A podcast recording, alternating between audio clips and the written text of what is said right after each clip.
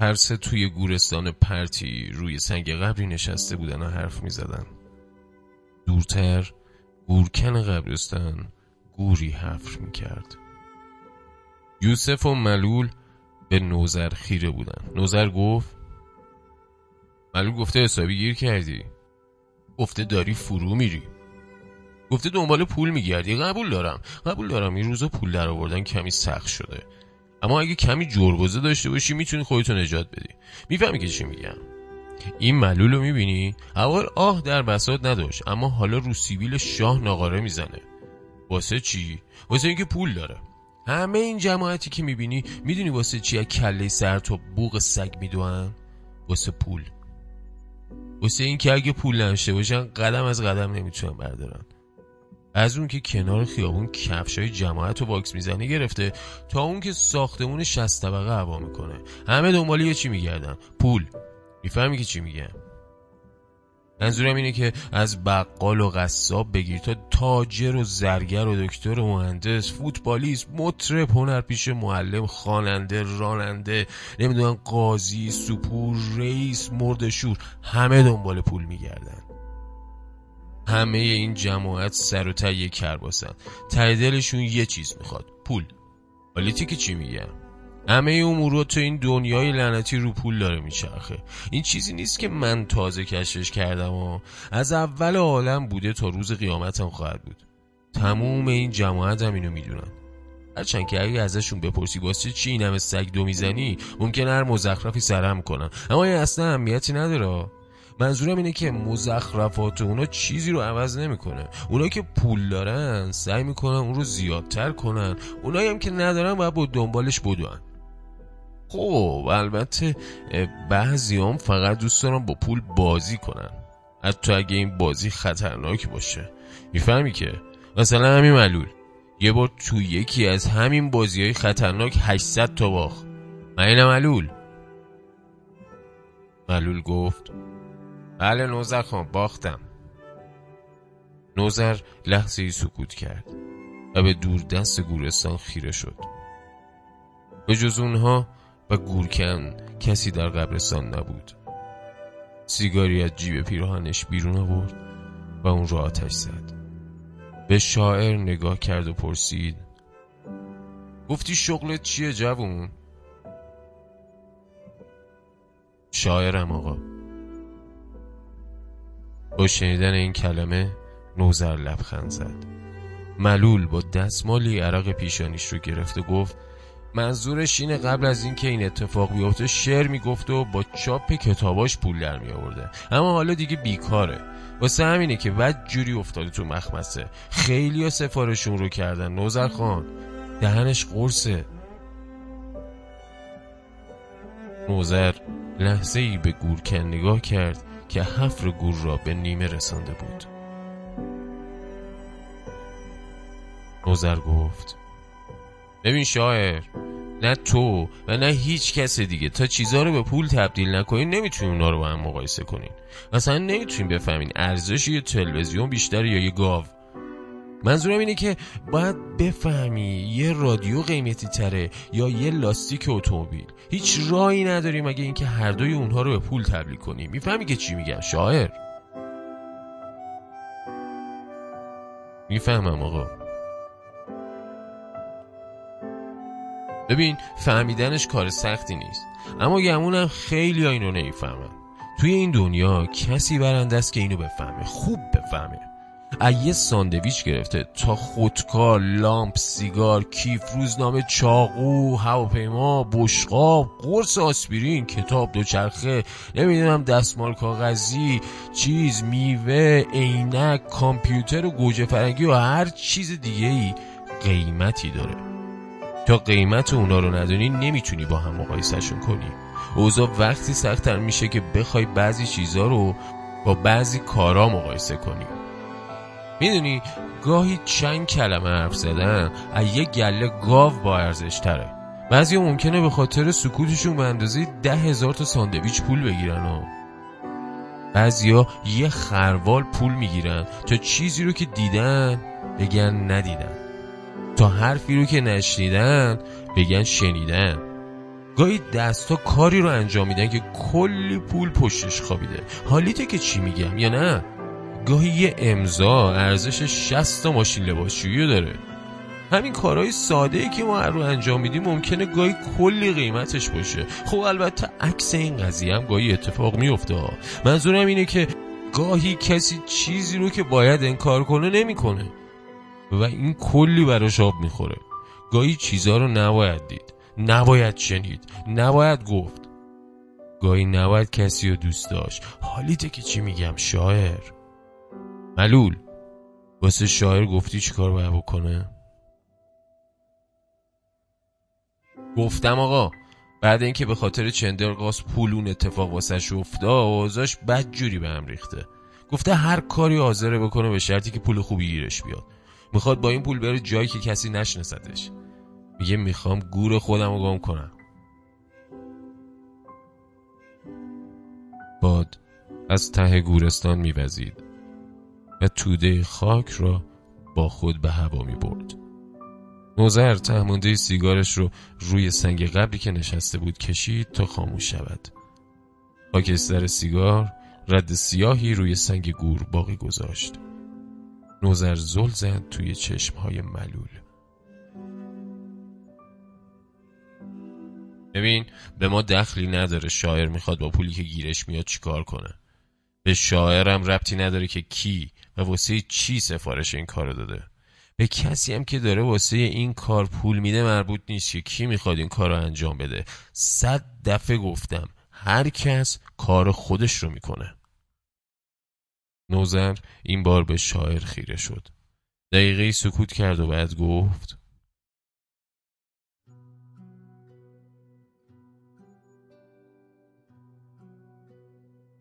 اینجا بهترین جاییه که میشه درباره کشتن حرف زد شاعر. واسه اینکه هیچ کس صداتو نمیشنفه مشتی مرده اینجا خوابیدن. و تنها منتظرن تا بقیه آدمان به اونا ملحق شن. همین. حتی اگه چیزی هم بشنفن نمی‌تونن به کسی چیزی بگن. القصه کشتار از اون کارهاییه که بیشتر از هر کار دیگه بابتش پول میدن. توی همه دنیا اینجوری ها وقتی کسی به دلیلی که اصلا واسه ما مهم نیست بخواد کس دیگه یا رو صفحه بازی هل بده بیرون باید اضافی خرج کنه. آدما همه به نوبت به ته جاده آسفالت می‌رسن و میمیرن. اما اگه کسی بخواد کسی دیگه رو زودتر به ته جاده برسونه باید اون رو از جاده میانبر ببره. از جاده خاکی می‌فهمی که چی میگم شاعر.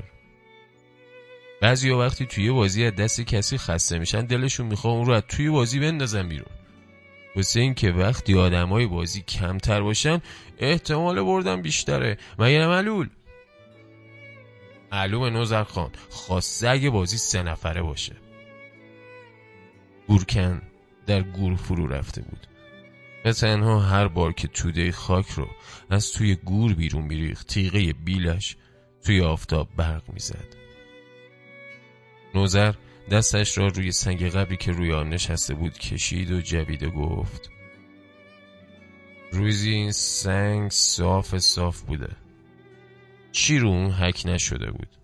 اون موقع هیچ کس نمی‌دونست روی این سنگ اسم کی رو قرار بنویسن الان خیلی سنگا منتظرن تا اسم کسی روی اون نوشته شه. نوزر ناگهان نگاهش رو از سنگ گرفت و زل زد. توی چشم های یونس. خب دیگه ما یه بازی سه نفره داریم شاعر. یکی این وسط اضافیه. باید جاده خاکی ردش کنی. فکر می‌کنی آتش بر بیای؟ بله می‌تونم نظر خان. خوبه. اما اگه نتونی می‌دونی چه اتفاقی میفته که. ملول گفته که چی میشه. ملول دوباره بهش بگو چی میشه. ملول کاردش رو از زیر پیراهنش بیرون آورد. و به یونس نشون داد. با همین کارد از صفحه بازی میندازمت بیرون. نوزر گفت حالا دو دیگه خیلی چیزا رو می‌دونی شاعر. نصف راه اومدی دیگه هم نمی‌تونی برگردی. یونس جواب داد نمی‌خوام برگردم آقا. القصه. تو کار ما دو تا سوال موقوفه. یکی اینکه چرا باید طرف از بازی بره بیرون؟ دوم اینه که کی می‌خواد طرف تو بازی نباشه؟ این دوتا سوال به هیچ کدوم ما مربوط نیست. تنها چیزی که به تو مربوط میشه اینه که 750 تا بابتش می‌گیری. نصف جلو و هم بعد کار. ملول توی پیراهنش چند بسته اسکناس بیرون آورد و جلوی یونس روی سنگ قبر گذاشت. گفت طرف دانشجوی فلسفه است. اسم لعنتیش هم یوسفه. بعد از زورا تو کتاب فروشی لادن کار می‌کنه. عکس یوسف رو از جیب پیراهنش بیرون آورد و جلوی یونس گذاشت روی سنگ قبر. دو هفته. تا دو هفته دیگه باید کار تموم شه. دو هفته دیگه همینجا بقیه پولتو می‌گیری. توی قبرستان صدای قرش هواپیمایی پیچید. نوزر با صدای هواپیما به آسمان خیره شد. آسمان یک دست آبی بود و حتی تکه ابر در آن دیده نمی‌شد. نوزر به آسمان نگاه کرد و با خودش گفت بد مصب خیال واریدن ندارم. اسم تو بازم با بغزم می‌سازم. این گریا هنگ توه. از سخت میباری رو تخت بیداری. این خونه تو چنگ تو به گریه نزدیکم تو نیستی تاریکم دنیام هم رنگ توه. از عطر رو شالت میگردم دنبالت. یه شهر دلتنگ توه.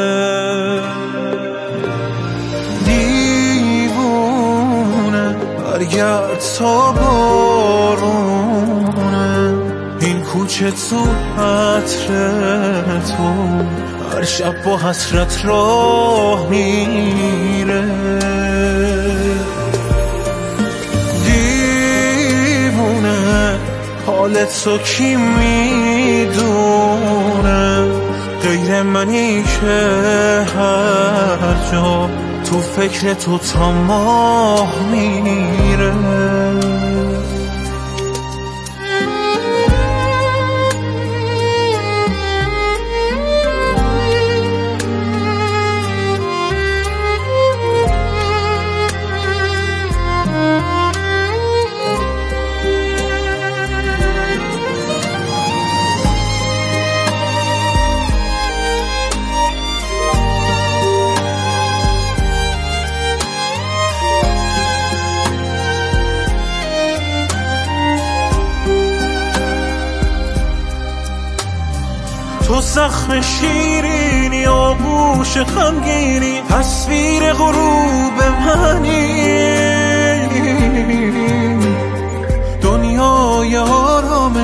حسی که میخوامش تو حال محبوب منی. من دورم تو دیری میمونم تو میری دلشوره خوب منی. اندوه طولانی لبخند پایانی آروم آشوب منی. دیوونه برگرد تا بارونه. این کوچه تو عطر تو. هر شب با حسرت راه میره دیوونه حال تو کی می‌دونه؟ غیر منی که هر جا. تو فکر تو تو ماه میره.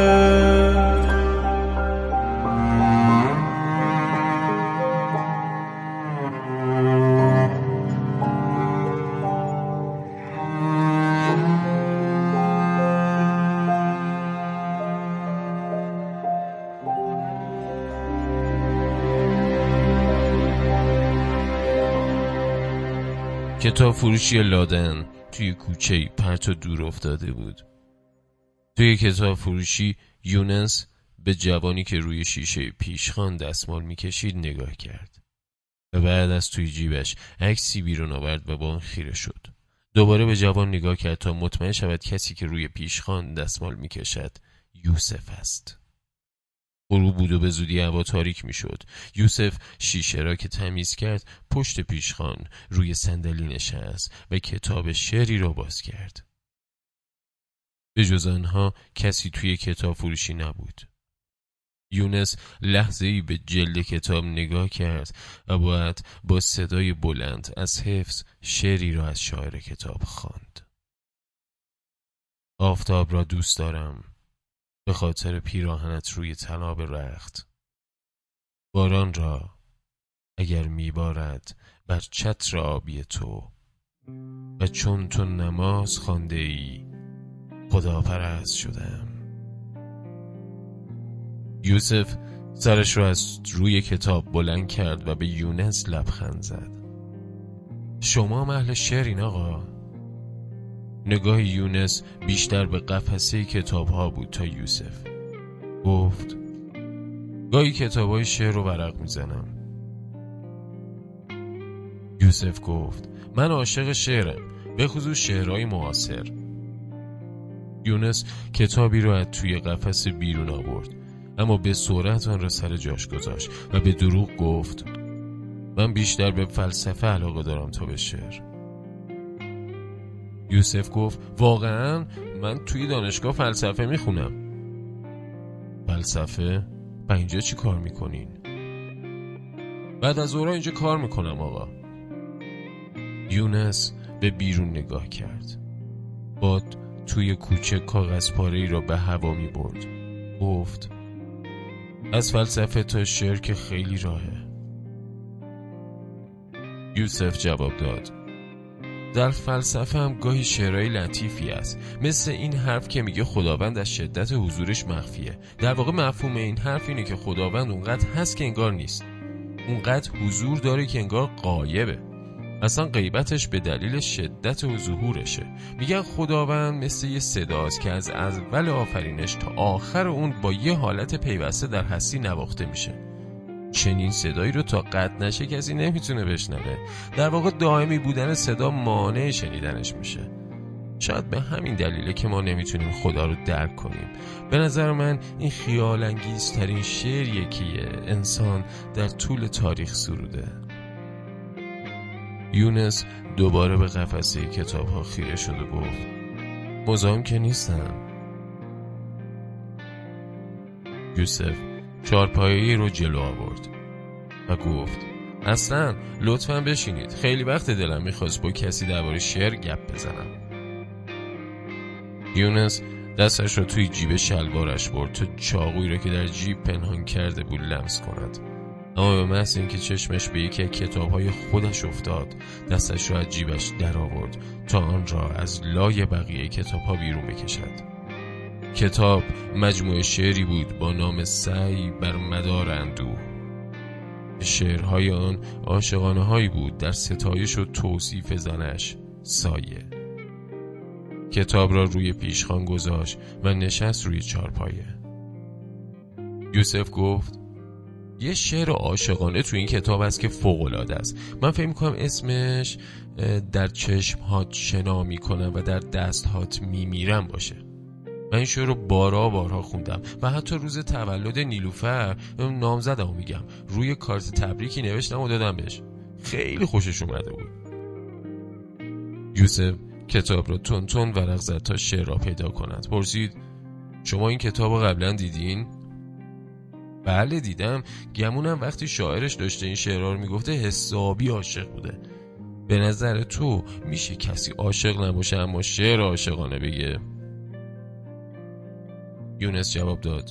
راستش من فکر می‌کنم خواننده هم اگر عاشق نباشه نمی‌تونه عمق شعرهای عاشقانه رو بفهمه. یوسف گفت به نظر من که کار حج و مزخرفیه. یونس جواب داد منظورتون خوندن شعره نه منظورم گفتن شعره منظورم اینه وقتی از صبح تا شب قرار توی دنیای به این بزرگی هزاران فساد و خشونت باشه شعر گفتن واقعا کار بیهوده ایه یعنی کار احمقانه ایه تو روزنامه خوندم که بعضیا به خاطر فقر و نکبت بچه های خودشون رو به قیمت 100 دلار به دلالا میفروشن تا اونا هر بلایی که می‌خوان سر بچه ها بیارن کاری که هیچ حیوانی و بچهش نمی‌کنه. گمونم اگه روزی هزار تا از این شعرهای عاشقانه هم گفته بشه نمی‌تونه حتی جلوی یکی از این جنایاتو بگیره. هر روز هزاران نفر از شدت فقر و گرسنگی یا میمیرن یا به فساد کشیده میشن و از دست هیچ کس هم کاری بر نمیاد. هزاران آدم تو جنگای بی حاصل کشته میشن و هیچ کس نمی‌پرسه مگه شما به اونا زندگی دادین که به راحتی زندگی رو ازشون می‌گیرین؟ پس به خاطر همینه که میگم کار بیهودهیه روز به روزم داره وضع بدتر میشه. یوسف جواب داد. فکر نمی‌کنین شما کمی بیش از اندازه بدبینین؟ بیرون.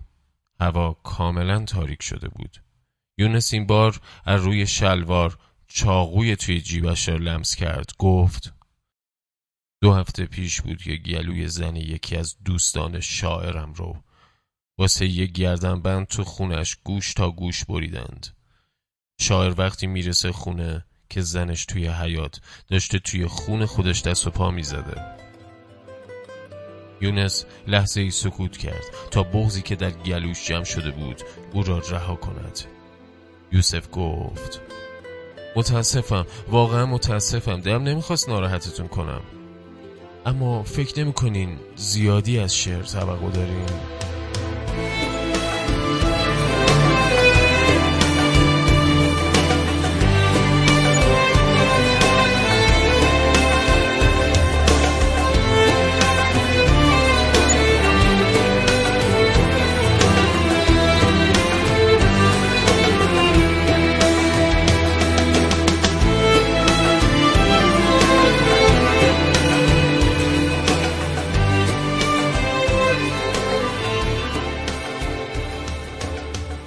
جواب داد.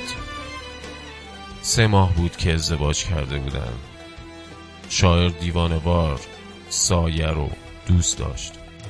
می‌گفت سایه منبع تموم نشدنی همه الهام های شاعرانه اونه. می‌گفت سایه رو جز با شعر نمی‌تونسته توصیف کنه.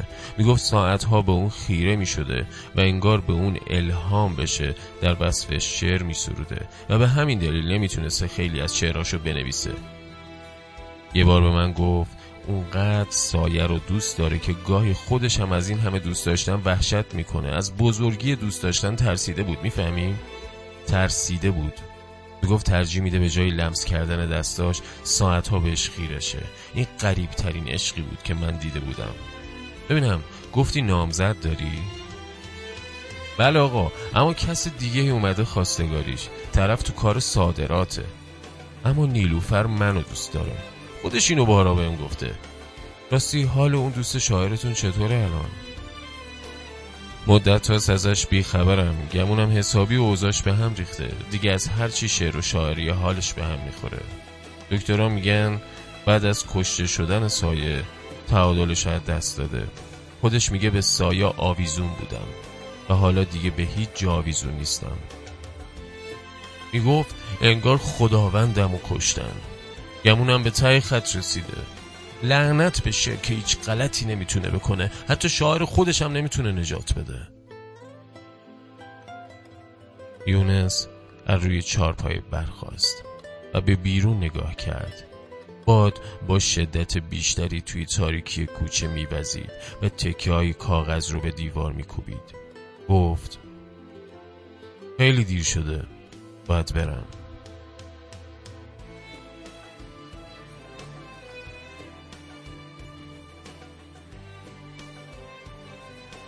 تلفن زنگ خورد و یوسف با عجله گوشی رو برداشت. نیلوفر بود. یونس چاقو را توی جیبش بیرون آورد و توی دستش پنهان کرد. رفت به سمت در. کتاب شعرش روی شعر در چشمهات شنا می‌کنم و در دستهات میمیرم هنوز روی پیشخان باز بود. یونس توی درگاه کتاب فروشی رو به دیوار کوچه ایستاد و منتظر موند تا یوسف گوشی رو بگذاره. تیغه چاقو زیر نوری که ویترین کتاب فروشی به بیرون میتابید توی دست یونس برق می‌زد.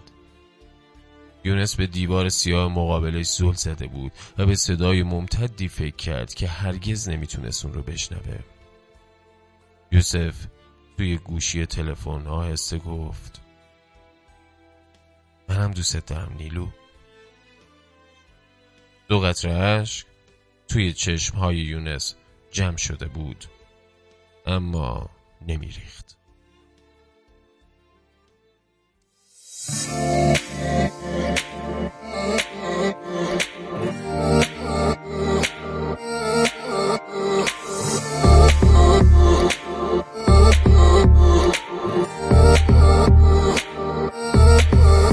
صدای نم نم بارون. تو که نیستی چه دلگیره. هوا وقتی میشه ابری. دلم واسه تو می‌گیره. منم اون قطره بارون که میشینه روی موهات. اگه حتی شکستم من نیاری خم من دلم بارون خواست بارون دلم خواست. چند قدم با تو تو خیابون دلم خواست. فقط چند ثانیه پیش تو باشم. با تو چند تا جمله آروم دلم خواست. دلم بارون خواست بارون دلم خواست. چند قدم با تو تو خیابون دلم خواست. فقط چند ثانیه پیش تو باشم. با تو چند تا جمله آروم دلم خواست.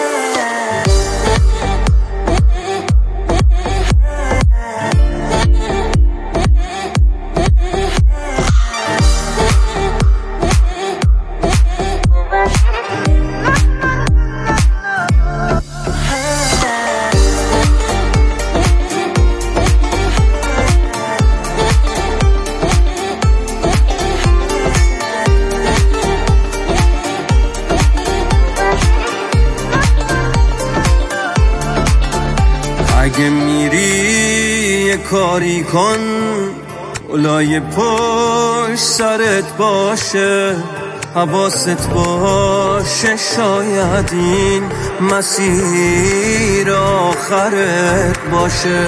چشاتو بستی رو اسمی که خواستی رو تنت باشه. عجب دنیای نامردی که عشقت دشمنت باشه. من دلم بارون خواست بارون دلم خواست. چند قدم با تو تو خیابون دلم خواست. فقط چند ثانیه پیش تو باشم. با تو چند تا جمله آروم دلم خواست. دلم بارون خواست بارون دلم خواست. چند قدم با تو تو خیابون دلم خواست. فقط چند ثانیه پیش تو باشم. با تو چند تا جمله آروم دلم خواه